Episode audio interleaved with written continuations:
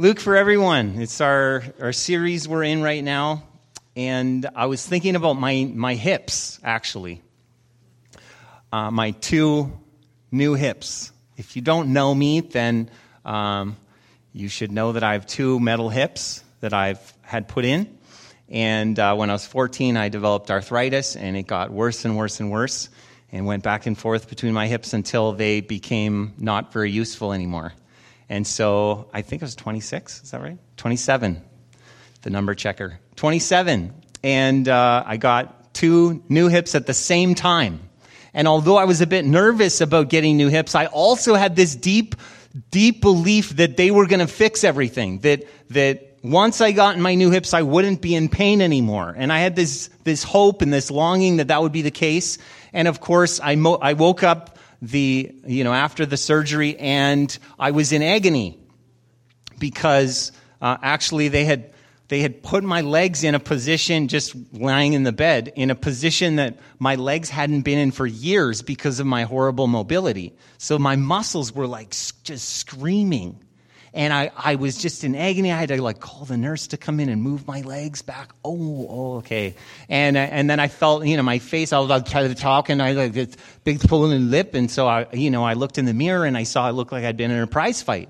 Like someone had punched me in the face. Like the doctor was working on my hip, and then he got angry and he just went over and punched me in the face. That's what I picture anyway. I'm not sure if that's what happened. And and I I you know, over the next few weeks, like it started to get better and better, and the pain, you know, cleared up. And although I was worried, did this really happen or not? Is this really going to work? After a few weeks, it, it did. The pain went away, and, and I, I was totally well. And I didn't, don't have any more pain in my hips. And I found that over the days and weeks after, uh, you know, I totally recovered from this, that I actually didn't have any more problems at all. My hips, my new hips had fixed everything in my whole life. Thank you, Phil, for laughing. He understood my sarcasm. You know, I could think, oh, you know, I'm not going to be, I'm not going to be ungrateful for anything. I will, I will, I will be thankful for everything now that I'm not in pain anymore. And of course, that doesn't happen. If you ask my family, they'll know. They'll tell you. Have you ever had something that you just knew, you just, you deep down believed it would fix everything? Whatever it was. I just I want you to think about something that you thought was going to fix everything. Like maybe it was an inheritance, an inheritance check, or or maybe it was a new relationship, or maybe it was a new house, maybe it was a marriage, or maybe it was a divorce. Maybe it was a, a new job, or a new baby, or a new TV. Those are almost the same thing. We've all had these moments, th- these moments where we had this, this hope and this expectation that uh, of a certain event or situation or a thing that it was going to fix everything. Deep down, we believed this was going to happen. And this is what happens for the disciples as they crest the hill coming into Jerusalem. Just as they get to the very top and they're coming over the edge, I mean, that's the feeling they would experience. It's a long, dusty walk from Jericho, which is near the lowest point on earth, one of the lowest places on the face of the earth, and then winding up through the sandy hills of the Judean desert. Halfway up this road, you reach sea level. Halfway up the road. And then you still have like a mountain to climb to get over and it's hot and it's long. It's, it's 3,300 feet in about 17 miles that you're climbing. Actually, one commentator wrote, it's a long drive, let alone a walk. And when you finally crest the hill on the, of the Mount of Olives, there'd be this relief and this excitement. There'd be, you know, suddenly the dusty desert changes to like this lush green of, of Jerusalem springtime and Passover time, and the pilgrims take this road, and they'd be singing as they go, singing the, the songs of ascent, all these different people and all coming in together. It would be an experience. I mean, that's why it's called the triumphal entry. it's this incredible thing, this incredible moment. And it's a true moment when they all kind of knew it was going to work out. They all kind of had this moment where they thought, this is it. It's going to work out. Everything's going to be okay. Let's read it together. It's Luke chapter 19, verses 28 to 40. I'm reading out of the uh, English Standard Version. Luke chapter 19, verses 28 to 40. And when he'd said these things, he went on ahead. It's Jesus uh, is the he. He went on ahead, going up to Jerusalem. And when he knew, drew near to Bethphage and Bethany, at the mount that is called Olivet, he sent two of the disciples, saying, Go into the village in front of you, where on entering you will find a colt tied, on which no one has ever yet sat. Untie it and bring it here. If anyone asks you, Why are you untying it? you shall say this The Lord has need of it. So those who were sent went away and found it just as he'd told them. And as they were untying the colt, its owners said to them, um, Why are you untying the colt? And they said, The Lord has need of it. and it all worked out. And they brought it to Jesus. And throwing their cloaks on the colt, they set Jesus on it. And as he rode along, they spread their cloaks on the road.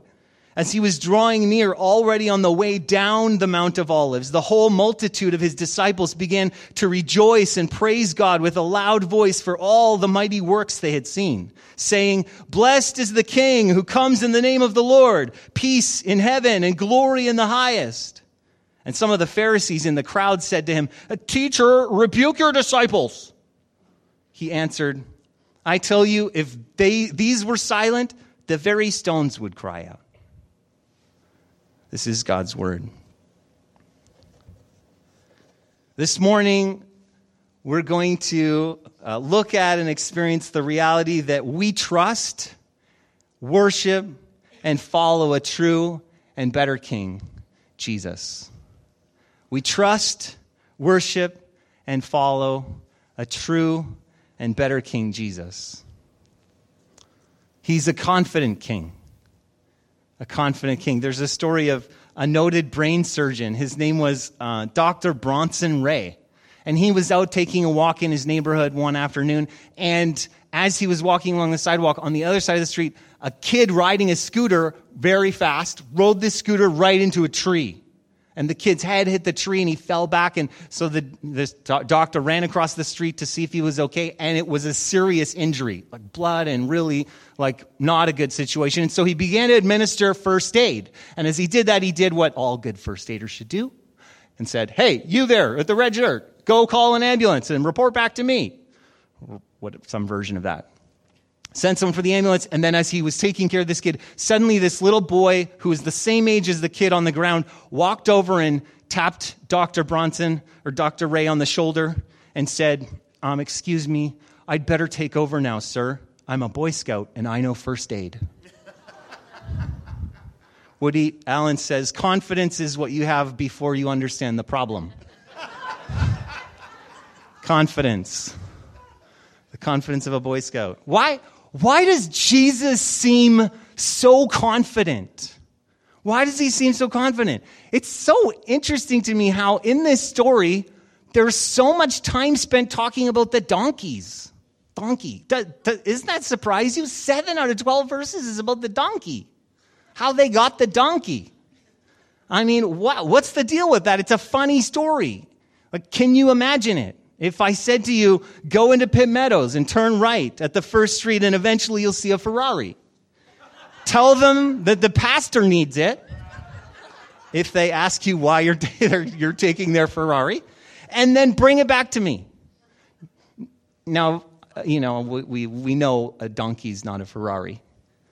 It's more of a, like, a colt or something. That was my first car. Was it going, that was my first car was a colt. You'd say that if I told you to do that, and you know, like that would take a lot of confidence. It would take a lot of confidence for me to tell you to do it. It would take a lot of confidence for you to listen to me and then to go and say it to somebody, right? Even, even if we'd worked out something, you know, like people knew who it was, the pastor you're talking about, there's still an element that's, that's strange to this. It's weird. This confidence. Where does Jesus get his confidence from? Like, have you thought about it? Like, why is Jesus never confused? Why is he never scared or nervous or anxious? Of all the emotions Jesus displays, he never seems to lack confidence. Like there's lots of stories. The, the boat is swamped in the storm. The waves are crashing over. Jesus is sleeping. He's sleeping with his head on the pillow. And the disciples wake him up and they're freaking out. We're going to die. We're going to die. And Jesus doesn't start, oh my goodness, we're going to die. Yes, you're right. He's just so calm. And he speaks to the storm and quiet. Why were you afraid? Or Jesus is in a crowd of thousands of people. Thousands of hungry people. And the disciples say, What are we going to do? We got to send them all away. Oh my goodness. Oh, there's so many people. What do we do? What do we do? And Jesus says, It's okay. Just give me what you have. And then he breaks bread and with confidence starts feeding everyone with like nothing. This confidence. Or his friend is sick, dying. And everyone says, You got to go, Jesus. You got to go. Come on. You got to go. And Jesus says, No, I'm to stay here for a bit. what? Jesus? Oh, no, no, no. I'm just to stay. Why is he waiting? Or, hey, Jesus, you need to pay your taxes. You need to pay your taxes, temple taxes. Oh my goodness. And Jesus says, uh, just fish over here and we'll pull up the fish and get the money out of its mouth. Like, what? like, what? Why does he always know what to do? How does he do that? He just always seems to know what to do and what to say. Do you know what I learned this week? The word confidence comes from the Latin word meaning firmly trusting or bold. Firmly trusting or bold. Now, I know what you're going to say.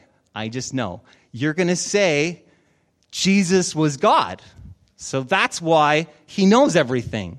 He's God. I mean, that's why he's never at a loss. That's his, he has this self confidence of being the deity, God. That's his, that's his confidence. But Jesus is 100% human. 100% human, just like he's 100% God. And he's tempted and he cries. Jesus cries. I don't know if you knew that. He gets angry. He feels hot and cold, and his feet get dirty, and his coat gets wet, his cloak. He feels pain. He gets tired. He needs to be alone sometimes. He's human. Philippians 2 says this have this mind among yourselves, which is yours in Christ Jesus, who, though he was in the form of God, did not count equality with God a thing to be grasped, but emptied himself by taking the form of a servant, being born in the likeness of men. Jesus empties himself of his glory, of his God power, and then he's filled with the Spirit. And when he's connected to the Father, it's through the Spirit. And when he's healing people, it's through the Spirit. And when he's being raised from the dead, it's because of the power of the Spirit. Romans 8:11 says if the spirit of him who raised Jesus from the dead dwells in you, he who raised Christ Jesus from the dead will also give life to your mortal bodies through his spirit who dwells in you. I mean, this is amazing. If Jesus didn't just live out of the power of his Godhead, if he lived out of the filling of this Holy Spirit, then that means maybe we could live that way too. Maybe that's what he means when he says, As you sent me, I'm sending them. Or all the things I did, you'll do even greater things. His confidence can be our confidence. Galatians 5:25 says if we live by the spirit let us also keep in step with the Spirit, walking in our lives by His power. Now, I don't know if you know this, but right now in this room, there are radio waves passing through. You can't see them, and you actually can't hear them unless you have a radio. And there are different, I want to say frequencies, but AM and FM, right? So you could have, if, if you want to, you could listen to AM, but everyone knows the, the spirit is moving on FM because that's where all the good radio stations are, right? Unless you like sports radio or news, maybe you're in AM. Anyway, the point is that, that you have to tune in. You have to get your radio and tune in to the stuff that's passing through this room all the time. If we had a radio on right here, we could say, oh, this is what's passing through this room right now. And it's the same thing. The Holy Spirit wants and is constantly speaking and wanting to lead us, and we just, we need to just tune in to what he's saying and doing. We have the same spirit as Jesus living inside of us. That's what Romans says. Wanting to lead us, wanting to speak to us, wanting to teach and convict and confirm and guide and comfort and counsel and empower us. And our King Jesus demonstrated not self confidence, but spirit confidence in his life. Psalm 27 3 says, Though an army encamp against me, my heart shall not fear. Though war arise against me, yet I will be confident. I will firmly trust. Hebrews 13 7, the author says, So we can confidently say, The Lord is my helper. I will not fear. What can man do to me? My confidence is in the Lord, my helper. And we have a, a humble king. A humble king. I don't know if you know this, but today is the Super Bowl. Yeah, Phil didn't know that. Some people know that because they're into football, and other people don't know that because they couldn't care less. And so I just, I'll let you know that's the case. And if you're not into football, I'll tell you the Rams are playing the Patriots. Those are two football teams. And they're playing each other. And, um, and one of those teams, so the Patriots is a football team that has, has gone to the Super Bowl a lot of times. And so I kind of wonder, like, has it lost its appeal when you go there 10 times? 10 times the Patriots have gone to the Super Bowl. Like, it's crazy. They've, they've won five times and they've lost five times. And I think, you know, maybe they just will go there and they'll be like, yeah, it's just another game. You know, we've been here lots of times. And they won't care. But you and I know that's not true. People are going to weep today. they're going to weep if they win the Super Bowl, and they're going to weep if they lose the Super Bowl. Both these teams are going to weep. And there are fans. There are fans. And these fans care deeply. They, they want to win too. They, they will weep and they will scream and yell and they paint themselves and make a scene like this guy. And that's the reality of, of this experience. And so I kind of wonder, like thinking about that experience and the, the, the, the hope and enthusiasm and expectation that goes into it. I'm thinking about that and then I'm thinking about our, our story and I wonder, you know, if there's palm leaf confetti maybe they were going to throw over Jesus. And it was that same, that feeling of like, this hope and expectation of like, yes, yes. And then maybe I just picture like disciples grabbing the, the Gatorade bucket and pouring it over Jesus. Yeah, Jesus, yeah, this is it, yes. And Jesus like, oh. And then they walk down into, you know, he's all wet and they're so excited. Like, this is kind of the feeling. Like, it's this euphoria. But then in the middle of it all, you, you have to picture like this weirdness of Jesus is on a donkey. He's on a donkey. I mean, like, think about Caesar. Caesar riding into Rome. he rides into Rome in the triumph. We talked about this before when we were talking about Colossians. He rides in on a chariot with lots of horses and his army, and there's like, you know, there's all this pomp and ceremony. Or, or Mohammed entering Mecca. On, he came on a war horse. He has a big sword. He's got 400 mounted men, 10,000 soldiers. And everyone, everyone, when he came in, was paying attention. Because if you, if you resisted, you would be vanquished or killed or enslaved. This was like a, a big thing. And Jesus rides in on a donkey. I mean, not even a donkey, let's be honest. Like a baby donkey. Little burro, I call him. Little burro, baby burro. If he had a name. Why is Jesus riding on a donkey? Can't he get a horse? If, like, send the guys to the next house and get a horse. I mean, you sent them, got a donkey, let's get a horse. Why not just get a horse? It'll be bigger, it'll be, look better, right? I think. What's Jesus doing? He's fulfilling scripture. That's what he's doing. Now, Jesus can't choose to fulfill every scripture. Someone like where the Messiah is born, Jesus doesn't get to choose where he's born. So he can't be change that. So he's born in Bethlehem. The Messiah is supposed to be born in Bethlehem. The Messiah is going to ride in on a donkey. Jesus can get a donkey, a colt. And this is the verse that he fulfills. Zechariah 9 verse 9. Rejoice greatly, O daughter of Zion. Shout aloud, O daughter of Jerusalem. Behold, your king is coming to you. Righteous and having salvation is he. Humble and mounted on a donkey, on a colt, the foal of a donkey.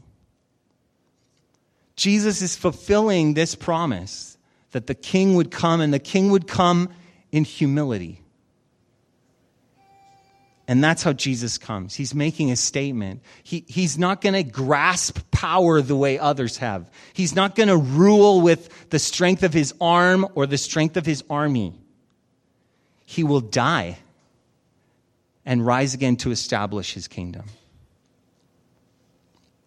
And then, of course, the disciples start throwing coats on the ground, and everyone joins in. And, you know, the different accounts, this, this story is told in all the different accounts of Jesus' life, and we get little snippets of information from all of them. Luke doesn't talk about the word Hosanna, which is in the other accounts, nor does he talk about palm branches.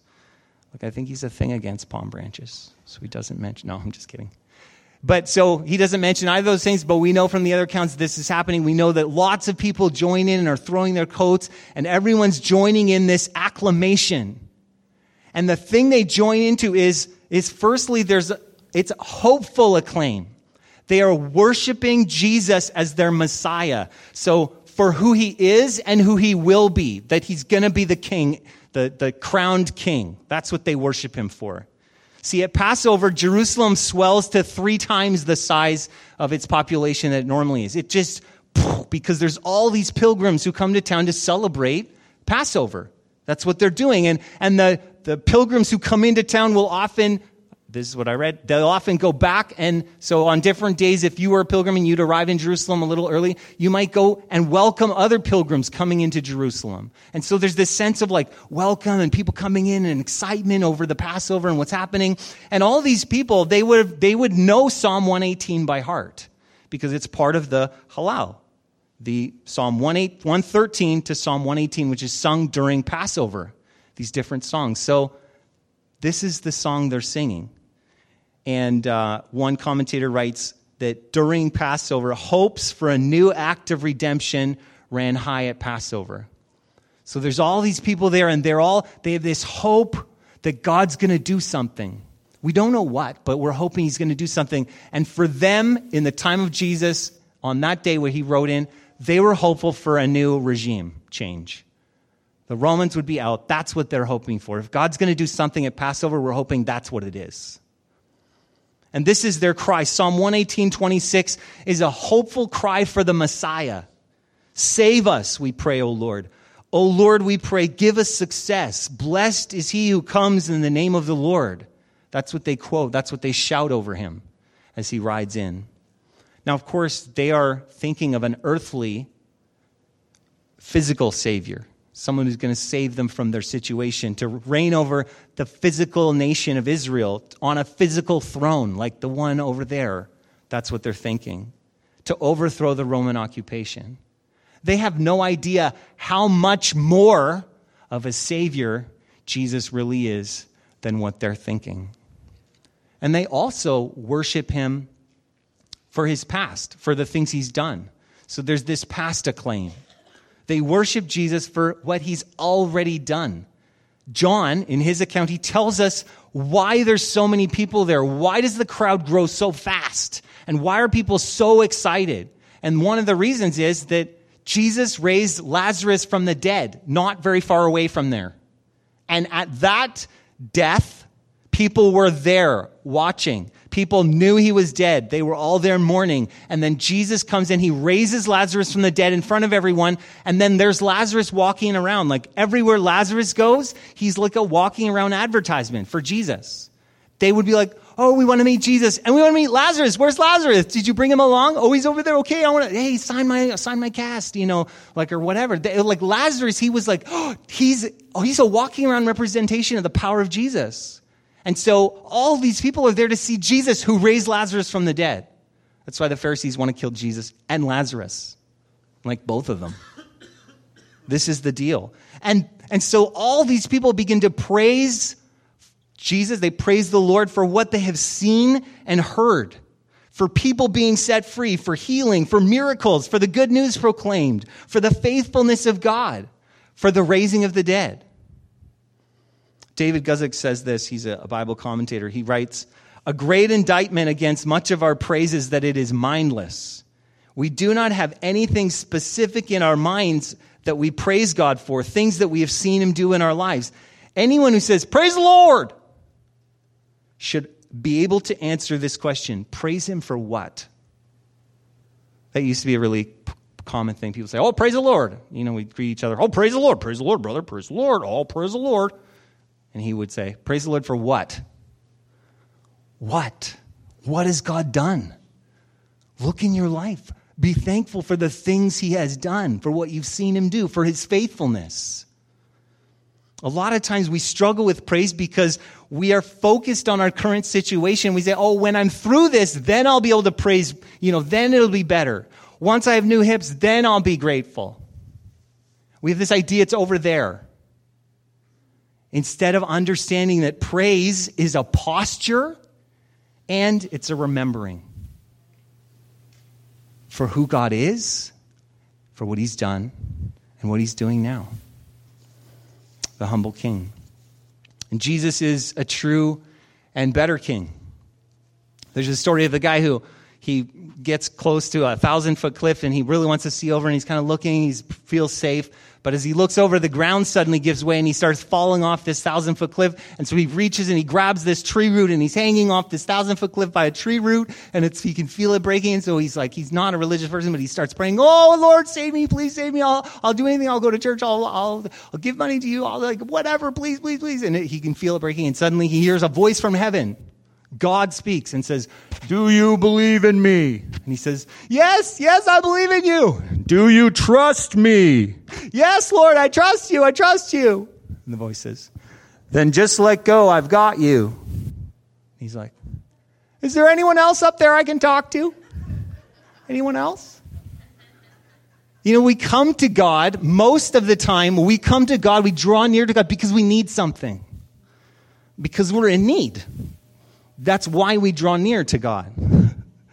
And the crowds and the disciples, they all come with their expectations, their ideas of what God's going to do. Everyone who was there expected Jesus was going to walk down the street, go into the temple, and declare himself the Messiah, the King. And the revolution's going to start. That's what they're waiting for. That's what they're picturing. And then, of course, you know, everyone waits and the next day he clears the temple. and they wait, and they wait, and they wait. And in a week, their expectations will be dashed. And they'll be shouting a different chant Not blessed is he who comes, but crucify him. But Jesus is still a true and better king, even if they don't know it. There's a story in the Old Testament that I'll tell you and then I'll explain how it fits because you're going to wonder, why, where's he going with this story? It's the story of Elijah. And Elijah was a prophet, and in the Old Testament, Elijah was up against one of the worst kings ever, King Ahab. And King Ahab was married to Jezebel, and if you know that name, you'll know she was not a nice person either. So the, the combo of Ahab and Jezebel was really bad. And they led the people of Israel astray. They had them following the, uh, the god Baal, and the, they had all these Asherah poles. And so they led the nation of Israel astray. And Elijah was the one who kept trying to call the people back. And so they hated, you know, they, they hated Elijah. They always trying to kill him. And so Jezebel made sure that all the prophets she could find were killed. And it till you know Elijah's feeling pretty alone. He's out there in hiding out in the wilderness, and finally God comes to him and says, "Elijah, it's time." And there's a drought and like three years no water. It's like you know really dry time, and God says it's time right now. And so Elijah goes. He goes to find King Ahab. And he's like, "Alrighty, we're ready for a showdown. This is real." And so they're going to do a showdown. So uh, Elijah says, We're going to do a showdown, you and me, on Mount Carmel. I want you to call all the prophets of Baal and Asherah, you call them all up to Mount Carmel. And we're going to see whose God is, is real. And so they all show up and the whole nation, everyone shows up. They want to see this showdown. And so Elijah's there and all the prophets of Baal are there. And the, the showdown is this. They're not going to shoot each other. They're going to build an altar. Each of them will build an altar. And Elijah says, you know, it's time we find out which God is real. Because if Baal is real, then let's follow Baal. But if God, Yahweh is real, then let's follow Yahweh. But let's not do the both thing or one and then the other. You know, like let's just follow the real God. So let's choose today. And the God who answers by fire is the real God. And so they build an altar and they put the cow on the altar and then they wait. Elijah says, okay, it's your turn first. And so they crawl out and pray and pray. And it's a long story. And, and nothing happens. And they go all most of the day and nothing happens. And then they say, okay, Elijah, it's your turn. Let's see if Yahweh can do better. And Elijah goes in, he digs a trench and he gets them to pour water over the, like it's a drought. And they're pouring water over the altar. Like, you couldn't light this thing with gasoline now if you wanted to. And it's like soaking wet and then there's water of the trench. And, and then Elijah prays this simple prayer Lord, would you show everyone that you're real, that you're living God, and send fire? And fire falls, consumes the bull, consumes the wood, consumes the water, consumes the stones. There's nothing left. And it's all burned up, and all the people are like, oh, Yahweh is the living God. Oh, wow. And they, so then, as is, was in the day, if you led people astray, they won't want to kill you. So they go after the prophets of Baal, they get rid of them all, and it's this amazing epic moment. And the people of Israel, all as one, are going to follow the Lord. And, and Elijah runs down the mountain. And, the, and he sees the cloud and he's running in front of the chariot and there's like all this epic dun dun dun dun, dun. he's running and then there's rain the rain's coming finally the rain shh and the water and like revive it this is it this is it and Elijah and then King Ahab goes home to Jezebel and he says Jezebel guess what happened God and the fire and it's amazing and Jezebel's like no, it isn't. And so she's like, Note to Elijah, I'm coming for you. You're dead. I'm going to kill you. And all her soldiers go looking for Elijah. And Elijah takes off into the wilderness. And he's in the wilderness. He's under the broom tree. And his prayer is this Kill me. Kill me, Lord. Just kill me. I'm ready to die. I've had enough. And God says, What are you doing here? What are you doing here, Elijah? And Elijah's like, just kill me. I, everyone's dead but me. It's just me left. Everything I thought, I thought this was going to be the moment. It's not the moment. Just kill me. Can you do that? Just kill me? And God says, What are you doing here? Elijah's like, I just answered you.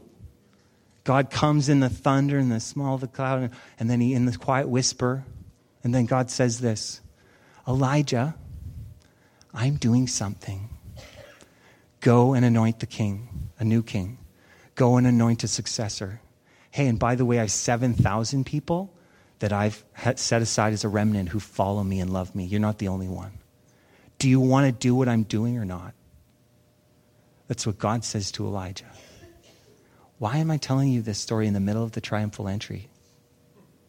This is why. Because there is often an incredible mismatch between our expectations and what God is doing.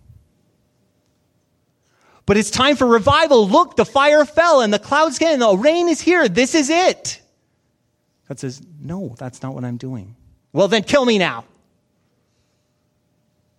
Between our expectations and what God is doing, they're not the same.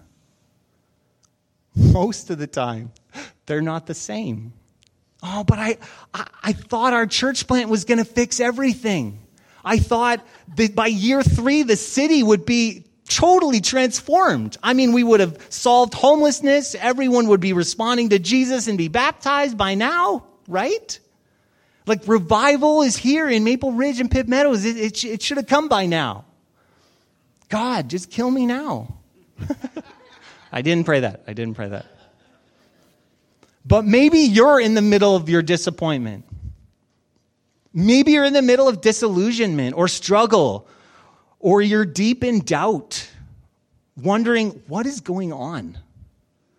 Or maybe you're in euphoria. You're on cloud nine. You're like standing at the triumphal entry being like, whoa, this is it. This is going to fix everything. Tim Keller writes this What we think we need is almost always shallow.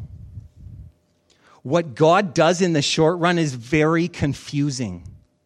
Please keep in mind that when you come to Him, He will give you what you really need and will in the long run exceed them, your expectations. God always gives you what you would have asked for if you knew everything He does. Let me read that again. God always gives you what you would have asked for if you knew everything He does. If you learn this, you'll live a contented, non anxious life. If you don't learn this, you won't. We come to God with our felt needs, and He goes to the root of things. Jesus didn't come to save Jerusalem, He came to save the whole world. He didn't come to make your life smooth sailing, He came to make a new creation out of you, to totally transform you. He didn't come to meet your expectations. He came to radically exceed them in impossible ways. Jesus is a true and better king. Better than Caesar, better than Archelaus, better than Elvis Presley. Some of you are thinking that. Better than what we pictured in our minds when we chose to follow him. Oh, Jesus, you're like this. He's better than that. More true and better. Jesus came to be the true and better king, not to sit on a throne that could be overthrown, not to rule an empire for a few days or weeks or months or years, and not to balance your checkbook and give you a cushy life. That's not why he came. He came to establish an eternal kingdom that will never be shaken.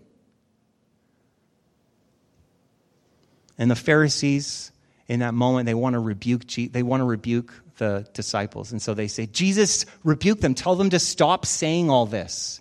Tell them to stop saying you're the Messiah. Now, Jesus, he rebukes a lot of people. He rebukes a lot of different things wind and storm, demons, sickness. He rebukes his disciples a number of times. But not this time. This time he receives the acclamation because it's true. He is the King, He is the Savior, He is the Messiah. Now and later, on a donkey, and someday on a war horse in the clouds, the true and better King. We trust and worship and follow a true and better King, Jesus. Jesus is a confident King. Jesus is confident because he has perfect communion with the Spirit. And we also have the same Spirit living inside of us, and we could walk in the same trusting confidence that Jesus does. And Jesus is a humble king. He came on a donkey, not with an army, but with disciples to give his life he is the King, worthy of our worship for who he is and what he has done and what he's doing. And he's a true and better King. We all come to God with our expectations, our need, the things that we think we need. But Jesus is a true and better King. He didn't come to meet your expectations, but to blow them away. God always gives you what you would have asked for if you knew everything He does. Let's pray.